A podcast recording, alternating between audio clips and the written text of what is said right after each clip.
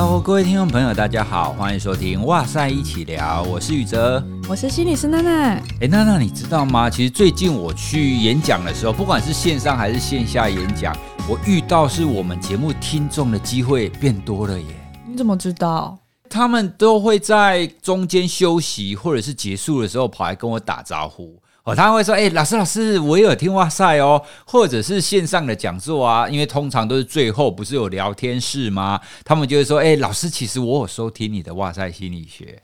可能是因为疫情之后吧，但是也不知道啦，因为疫情之前你知道吗，其实我不太敢问大家有没有听过哇塞心理学啊，如果他说没有就尴尬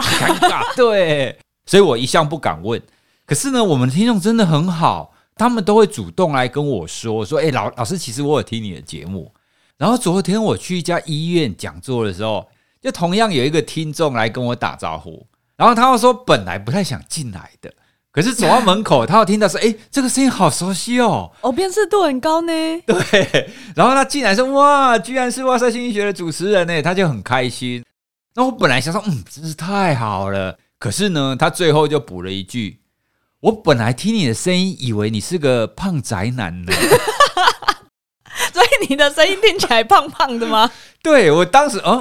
胖宅男，这不是10多年前的事情了吗？我现在应该不是个胖宅男才对啊，因为胖宅男这个形象深植在你的身体里面，所以就算你现在瘦了还是胖宅男的声音。我觉得这样好像有一点道理耶。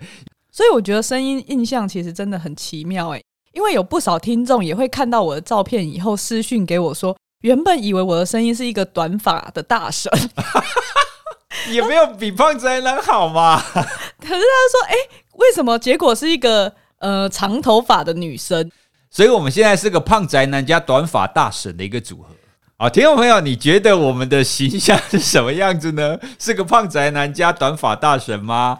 欢迎你可以跟我们说，我们实在很想知道我们的声音听起来到底是像什么样子的模样呢？真的蛮有趣的。今天的节目呢，在前面想要跟各位分享一个很棒的讯息，就是关于无限影展。无限影展呢，这个活动有追踪哇塞的脸书或 IG 的人可能已经知道了，它是一个免费索票的线上影展。这次的主题呢，希望可以透过一些经典的纪录片还有电影，让大家对于身心障碍者有更进一步的认识。身心障碍只是人跟人之间的一种差异，并不代表他们只能接受照顾或是被保护。如果能够让他们有机会去发挥所长的话，他们其实是可以自立生活，也可以为社会贡献一份力量的。他正式的影展开始之前，合作单位有让我先挑选了，我就选了艺术家草间弥生的纪录片来抢先观看。我一直都知道他的那一些波卡原点还有那些无限的网其实跟他的幻觉是有关的，不过呢我就很好奇他怎么有办法一边创作，然后还一边跟他的疾病共存，甚至是把他这些心理问题都升华成他的艺术。我看完这个纪录片以后，就是真的非常精彩。我了解到他从小到大所经历的一切，然后还有为什么他的作品可以这样子跨越年龄，连小孩都看得懂，然后跨越国家任何的界限去触动大家。我觉得非常推荐，如果你对于艺术或者是精神障碍患者在这个部分是有兴趣的话，你也可以看看这一部的纪录片。这一次影展的策展人也特地为哇塞录了一小段的选片介绍，让我们来听听他怎么说吧。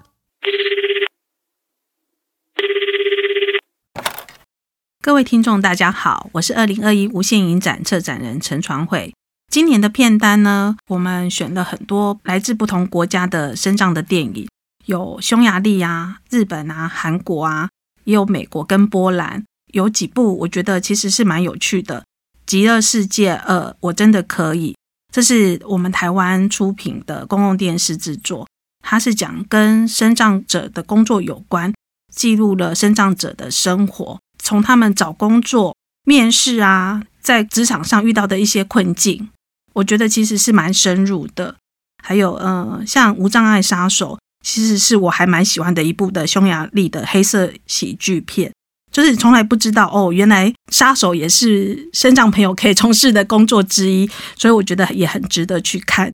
这次无限影展播出的版本呢，我们特地选了2部口述影像版，有《极乐世界2》跟《下半场》。口述影像版呢，就是透过旁白的描述，将剧情里面没有对白的部分，然后只有画面跟意境的部分，能够透过文字的描述，让视障朋友能够了解说这段导演的设计是什么。像有些地方导演可能会有一些手法，像镜头的运用啊、空拍啊，或者是慢动作啊，这些东西因为视障朋友没有办法看到，所以就必须透过旁白的描述，让视障朋友能够理解说，哦，这段原来是慢动作啊，原来是倒转啊，视障朋友才能够去理解，然后也能够去想象电影里面的一些场景。2021无限影展11月8号起开始锁票，邀请你一起在线上电影院相遇哦。哇，这次的影展真的很贴心，还特地为视障者做了口述影像版。听完今天的节目以后，大家要记得到资讯栏或是我们贴文找到这个连结，赶快登记锁票哦，因为它的票数是有上限的。邀请大家一起来体会身心障碍者的困境和勇气，看见无限的可能。哇，我觉得这个活动真的很好耶，不用钱的，而且线上看。因为以前很多的影展通常都是你要到某一个地方哦，所以像我们住在高雄就非常吃亏啊，常常那个影展很多片都在台北，所以我们通常没有办法参与。那现在线上我觉得真的是一个非常好的机会。好，那我们今天呢要来跟大家聊一个主题，这个主题呢叫好感力。最近有很多在做企业课程或者是在做讲座的，他们都很喜欢叫什么什么力真的耶。对，像我其中一个企业课程啊，他们就把我的名称取为好眠力哦，反正什么东西加一个力以后就感觉很有效，就感觉好像很厉害。对，那我们今天要谈的呢是好感力。好感力是什么东西呢？简单来讲就是你怎么样让别人对你有好感。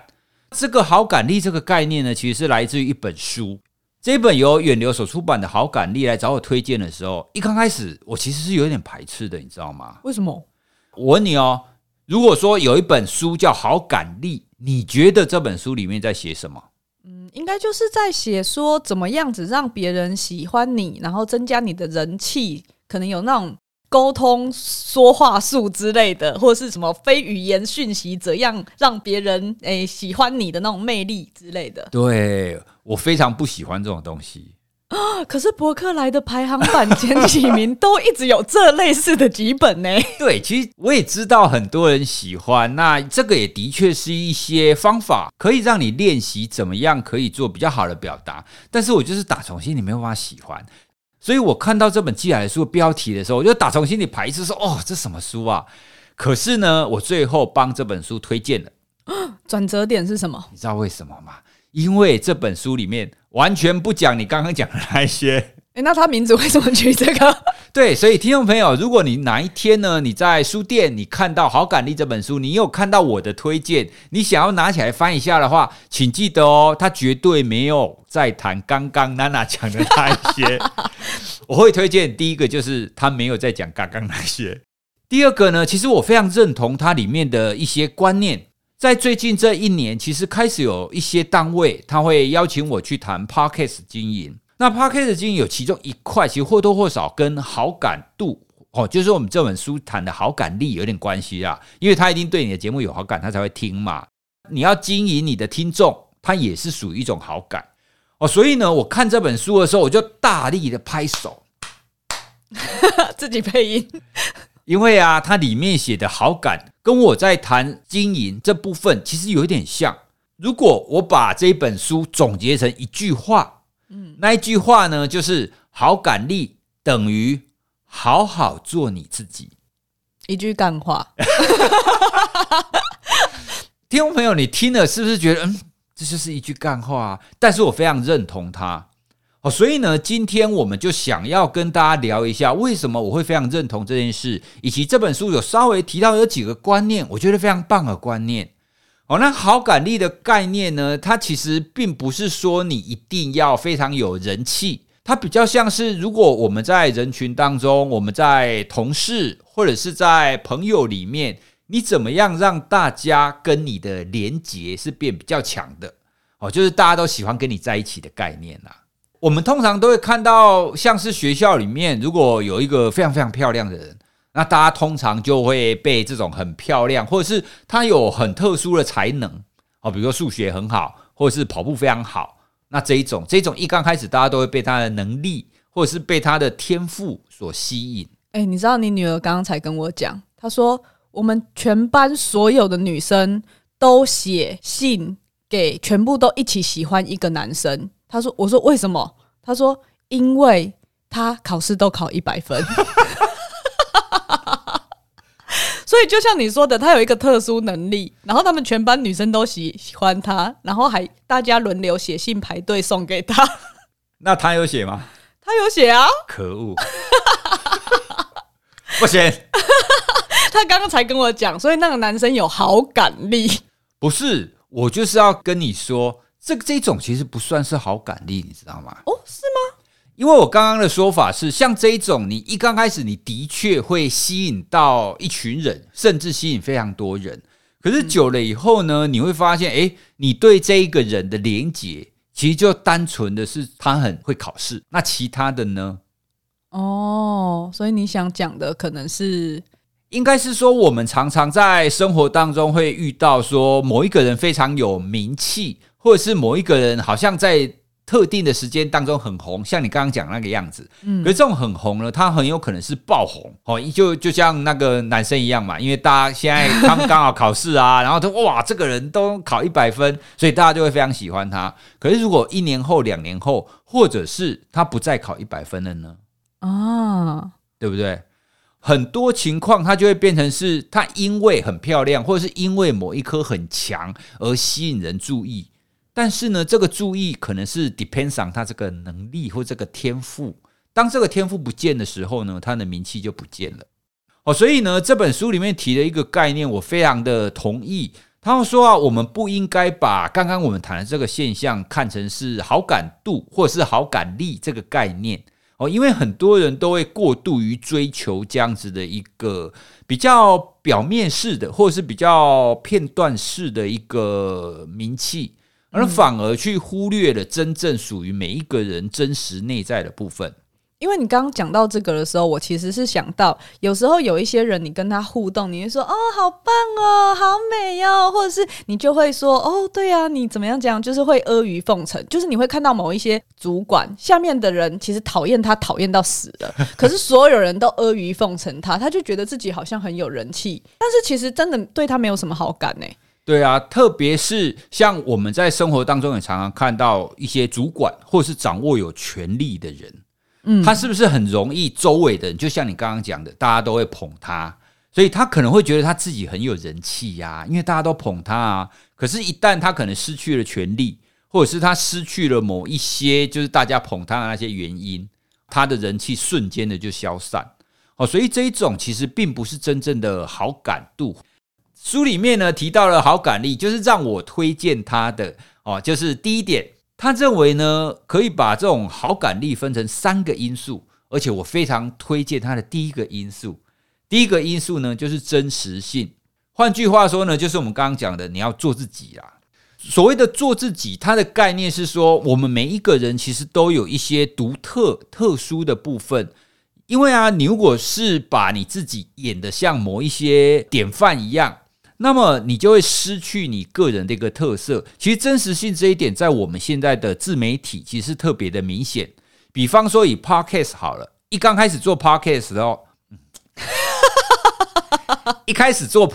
时候，我们是不是都觉得我们的声音要低沉要好听，我们的讲话要字正腔圆，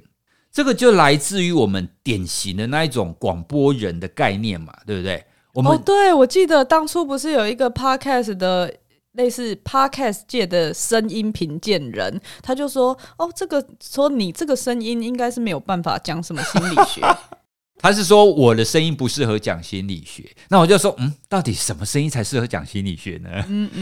？Anyway， 回到我们刚刚谈的真实性，我们一般人很容易被一些刻板印象所影响，像我们刚刚提的广播，它好像就要什么样子，像比方说主播，我们现在每天的新闻都会看到主播啊。好，那如果你只看到新闻主播在主播台上播新闻的样子，你会特别喜欢哪一个吗？长得漂亮的。对，那长得漂亮的是不是就回到我们前面讲的，它有某一个特殊的因素而已啊？它如果失去漂亮这一点，它就失去好感度了。像很多主播都有在经营自己的脸书或 IG 嘛，对不对？他们就会呈现很多他生活上的样态。哦，比方说他喜欢什么书啦，比方说他养什么狗啦，或者是他做了什么蠢事啦等等的。这一种呢，就会让他的粉丝喜欢他，因为这就是他真实的样貌。不然其实你看每一个人讲话跟声音都一样，也没有什么鉴别力啊。这就是我们讲的第一个最重要的，其实就是真实性。哦，因为大家会觉得说，诶，你真的就是一个人，你并不是一个某一个很特殊的典范，你并不是装出来的。甚至啊，我相信大家应该都有经验，你有的时候你会觉得，诶，这个人很有好感，你很喜欢这个人，可是呢，你又讲不出来为什么。有的时候呢，你就会有一种感觉，他很真。哦，他很真诚，很诚恳。对，那好，那他很真，到底什么东西很真？不讲谎话吗？都讲实话吗？好像也不是。所以那种他很真的感觉，就是他好像就是有他自己很独特的一个风格，但是呢，他也不会刻意的去模仿什么，那然后他也不会刻意的迎合谁。其实我觉得这就是真实性非常重要的一点。可是我们在谈真实性的时候，就常常会落入一个圈套，就是说，哦，好啦，真实性啊，那我就是脏啦，我就是胖宅男啊。那其实啊，真实性它并不是讲说把你的缺点都暴露给人家看。但如果那样子人家还是爱你的话，真爱。真的。对哦。真实性呢，它其实是在谈说，我们应该要把自己的想法跟所谓的外人的观点或是社会的期许当中找到一个平衡点啦。对，我觉得这边要进一步说明一下，免得大家就是听完节目以后以为自己可以开始就是耍白目之类的。就是比如说你要展现你的真诚的时候，还是要考量一下你所在的那个时候的情境。比如说你正坐在一个很忧郁的朋友身边，听他诉说心事的时候，他在讲的时候，你脑海中会有一些比较内心真正的想法飘过闪过，然后你说话和举动其实也会比较小心。可是这个不代表我们很虚假或是不真实哦。相反的，其实如果你能够觉察到自己不适合在这个当下的情境去表达你内心真正的想法，反而是让我们更真实的。什么意思呢？因为我们没有欺骗自己，我们还是有意识的觉知到自己内在其实是这样想，只是我选择在这个当下，我是用温柔陪伴的方式去回应我眼前的这个朋友，而不是在这个时间点一定要把自己的观点啪啦啪啦说出来给建议，好像证明自己有多厉害，或者是一些你知道就是讲没同理心的话导致他崩溃。这种在特定的情境中，你可以考量别人的感受和需求，然后做出调整的这个能力，其实它才是一种真实的展现。所以呢，这种能力它其实就非常需要你能够了解你自己，甚至呢你还可以更清楚知道你的想法。比如说像你刚刚讲的，就很像是他在行为，他在讲话，他在倾听别人的时候，他还会同时去理解他的脑海当中发生了什么事嘛。所以这个就是我们心理学上面常常讲到的那个后设认知这个能力 Metacognition。 刚好最近脸书改名 Meta 这个词很红。其实简单来说，就是我们节目很常讲的自我觉察。对，又来了。、哦，所以我出去跟人家分享关于 Podcast 经营的时候，也多半都会谈到你要表露出你自己真实的一面。而且呢，你要怎么表露出你自己真实的一面，最重要就是你必须要了解你自己嘛，你要觉察。哦，所以这个部分真的是在各个层面都是非常重要，你需要去做的一个功课。第二点呢，他还有提到一个概念，就是你要可以有正向的感受。什么意思？是你要有还是你要让别人有？他整体来讲是说，我们可以带给他人，比如说我们两个是朋友，如果我的好感力高的话，这代表我可以带给你正向的感受。哦，很合理啊，因为跟你相处是蛮开心的，我就会觉得很有好感。对，可是很多人他会误解，他可能会误解说，好，那既然我要造成别人的正向感受，是不是我一定要很正向？是不是我一定要很乐观啊，或者是笑口常开啦，等等的。诶，其实不见得哦。当然，如果这一个人很正向，当然是好的。我们大部分的情况底下，我们通常都会希望接近一个，比如说他是比较正向的、比较开朗的人嘛。诶，可是我觉得不一定耶。哦，怎么说？因为有一些人啊，他可能会好像讲一些很正向的话语内容，然后你反而会觉得他心口不一，有一点恶心的，就是跟你刚刚讲到真实性有点一样。没有错，所以正向的感受其实必须要搭在真实性上。这两个其实不完全独立的，虽然有一些人讲出来讲很多冠冕堂皇的话，可是你就觉得他假假的，所以他就没有办法获得我们刚刚讲的好感力，所以我才会把真实性放在第一个讲，因为你没有真实性，后面其实都假的，后面其实都没有用。所以重点就是不是正向的内容，而是那个你怎么造成别人正向的感受。以前曾经有看过有一个蛮红的一个社群叫每天来点负能量，有没有？其实我蛮爱看的。那他为什么很红？有很多人都会觉得说，他每天都在讲一些负能量的事啊，你为什么会喜欢看？因为喜欢看就有点像是我们刚讲的好感度嘛。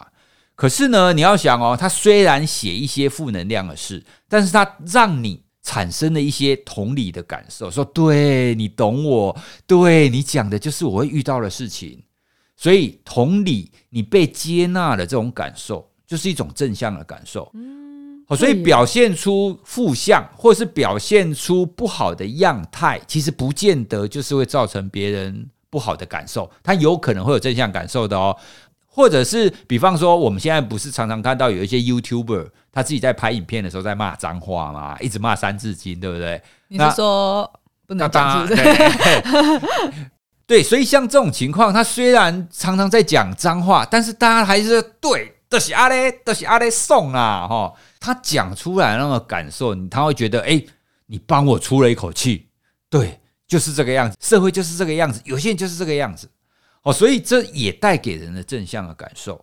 所以这个第二点啊，正向感受也的确是好感力的其中很重要的一环啊，因为你没有办法给人家正向感受，他当然不会喜欢你啊。我刚刚想到你讲这个正向感受啊，就是通常我们在做那种就是情绪相关的讲座的时候，我们也会提醒大家，因为大家讲到正向都会以为一定要是很开心很愉悦之类的，所以他们就会觉得那所以我要增加好感度的方式是不是就要培养幽默感啊，所以他们就会去学一些讲笑话或者是变魔术之类的。也不能说这样不对，但是我觉得还是要提醒大家，正向感受这件事情不只是这么强度高的才叫做正向感受。有时候你会有一些经验，比如说你跟这个人互动完以后，你会有一种被充电或是被滋养的感觉，可能是受到对方激励，或者是他让你对某一件事情产生好奇心跟兴趣，或者是比如说你跟一些同侪相处或者长辈，他会给你一些肯定跟回馈，让你发现一些自己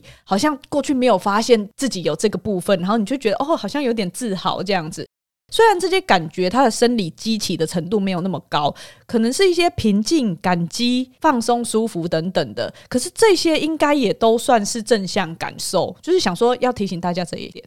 对啊，其实我们很常会形容一些好朋友，我们常常会说哇，待在他身边很舒服，有没有？好，那比方说我们之前在看《机智医生生活》的时候，我们都非常喜欢易俊跟蔡颂和他们两个 couple 嘛，对不对？他们也没有爱得轰轰烈烈啊，但是他们的相处就很像是待在身边，你就会觉得很安心。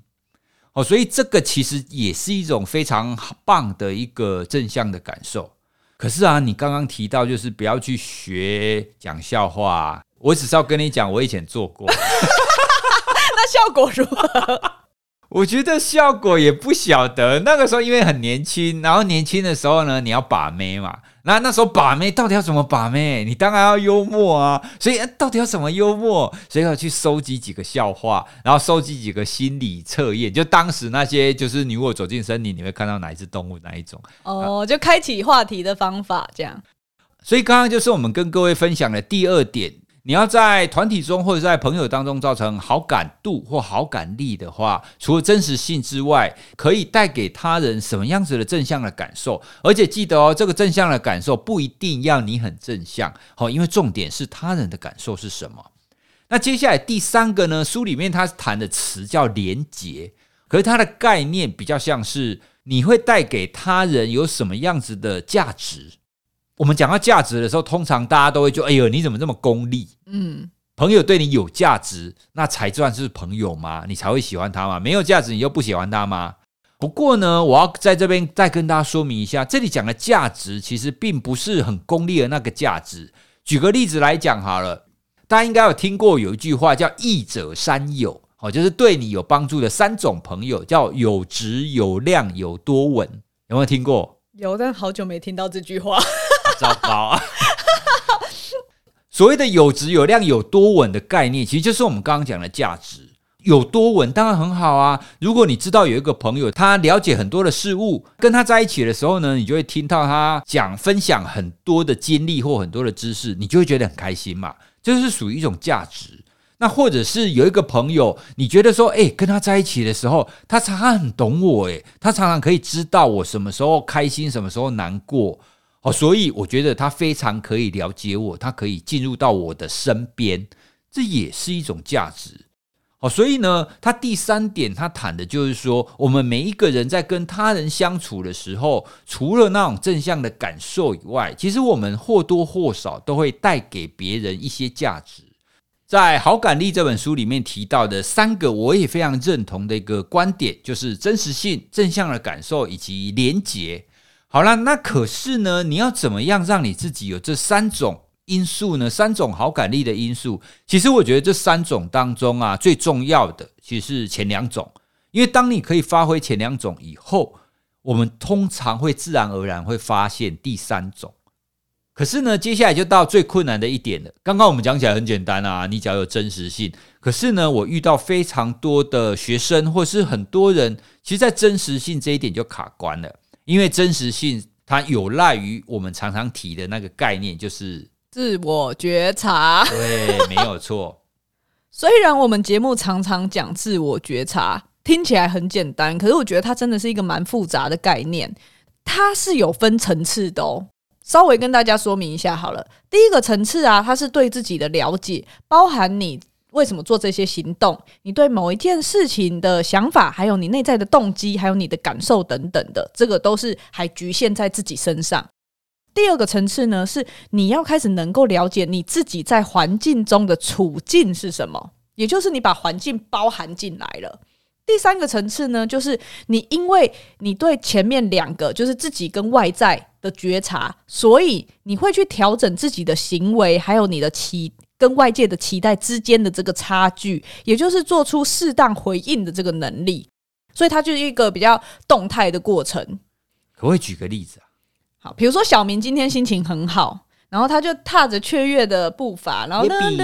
要去上课。可是他想要一进教室的时候，就是跟他的朋友分享好消息。就在他准备要踏进门口的时候，正要开口说我昨天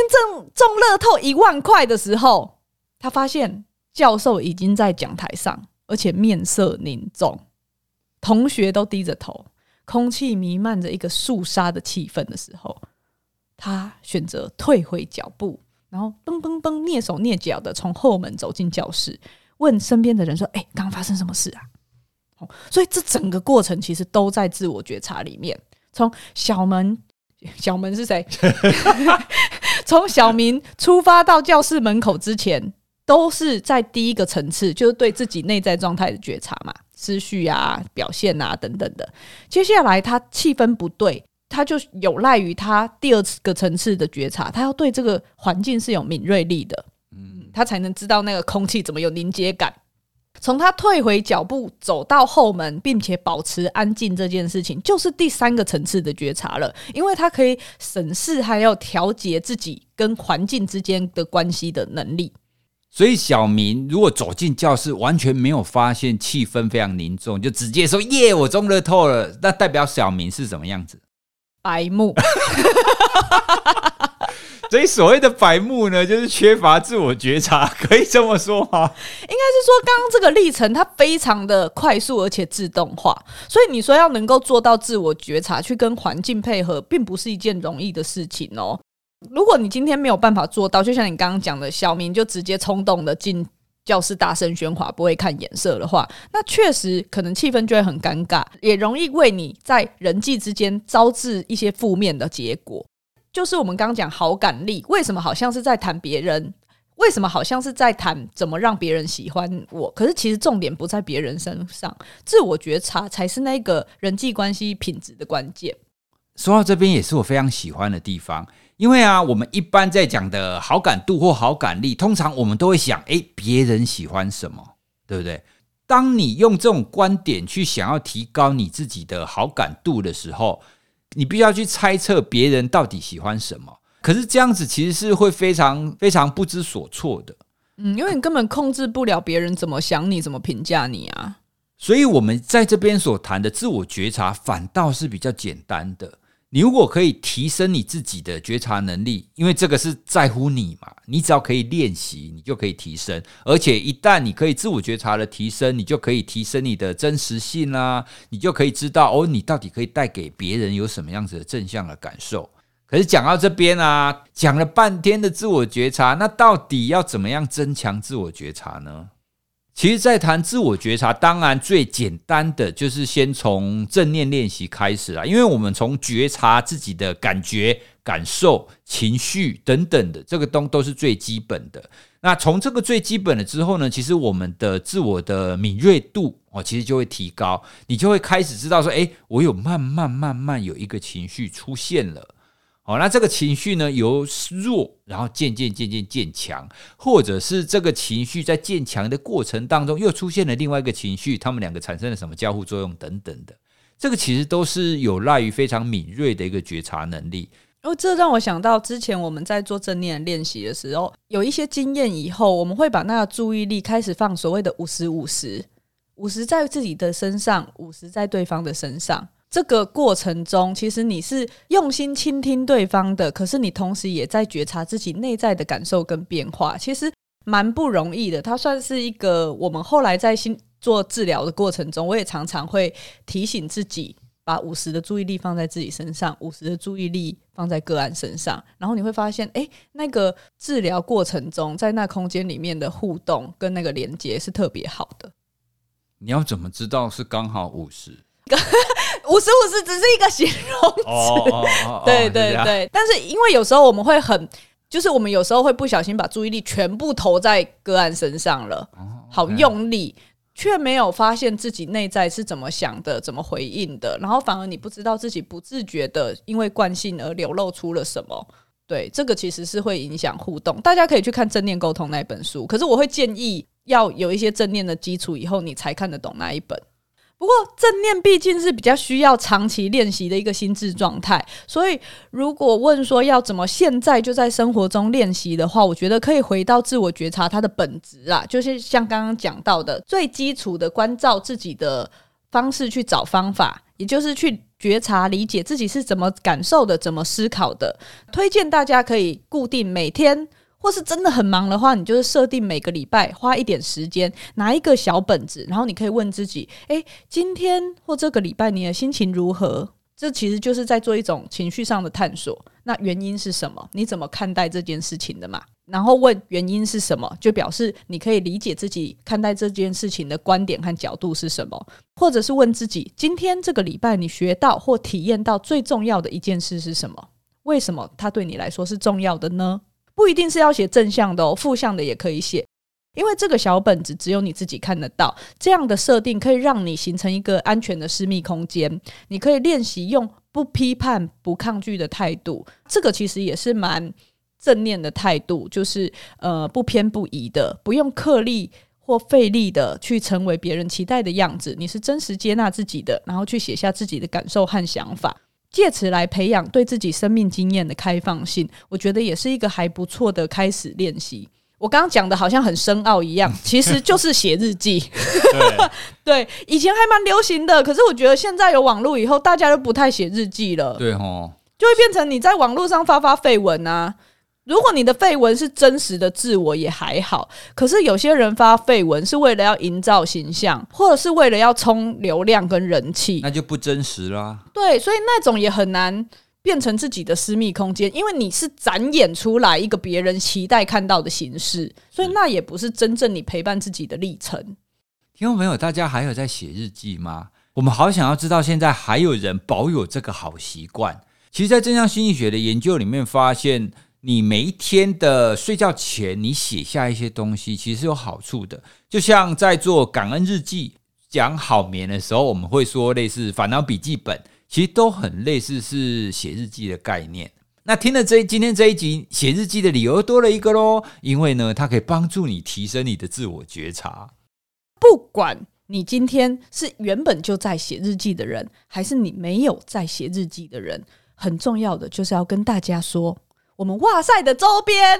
觉察时光手账要准备上线咯。我们预计下一集的时候会上线，大家要准备好下标就可以一起觉察咯。今天呢主要就是在跟大家聊聊对于好感力这样子的一个概念，我们的观点啊，跟大家聊的那几个观点主要是来自于远流出版社所出的《好感力》这一本书。不过呢刚刚谈的很多都是我们自己的想法，所以还是非常推荐大家可以去看看这一本书里面谈的，你觉得这本书里面谈的跟你想的到底有没有一样呢？至少我是非常认同它里面谈的几个观点，因为它跟我自己的经验是非常符合的。那好感力这本书呢，远流出版也有跟哇塞心理学合作提供留言抽书的活动，大家可以到我们的 IG 和脸书去找到这个相关的贴文留言，就有机会抽中这本书咯。然后今天的口播还没有结束，对吗？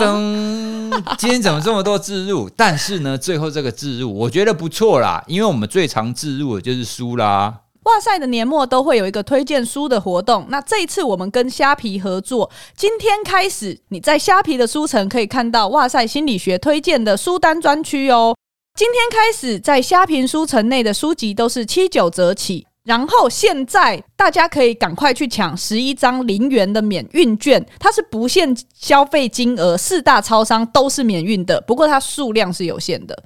不止这样，结账还可以使用哇塞粉丝专属限量折扣码，只要你输入 PSY11 消费满299元就可以再折40元。哇，这么厉害，可以这样直接折的哦！折40其实蛮多的，书已经7、9折了，然后再折一点，而且还免运。然后如果你满299，然后对，根本比我去二手书店买书还便宜。对，所以如果听众朋友你想要趁这次机会想要买一点书的话，非常推荐大家可以趁这一次的机会可以看一下我们所推荐的书哦。当然除了我们推荐的以外呢，虾皮书城里面它的书单很齐全，大家熟知的诚品、金石堂、垫脚石、读册等等的厂商都有在里面设店，品质保证，而且退换货也十分的安心，可以来逛逛它的书城哦。好，那今天呢我们就跟大家来聊聊关于好感力这样子的一个概念，那跟大家分享一些想法。追根究底最重要的还是做你自己啦，因为这样子你开心，别人也才会真正的去认同你。好，那我们今天的分享就到这边咯。那如果各位听众朋友你对我们今天这一集有什么想法的话，也欢迎你到 IG 或脸书留言给我们，或者是也非常欢迎你私讯给我们哦。如果你觉得我们的声音听起来像什么样子的话，欢迎你私讯告诉我们哦。好，那我们就聊到这边咯，谢谢大家，拜拜。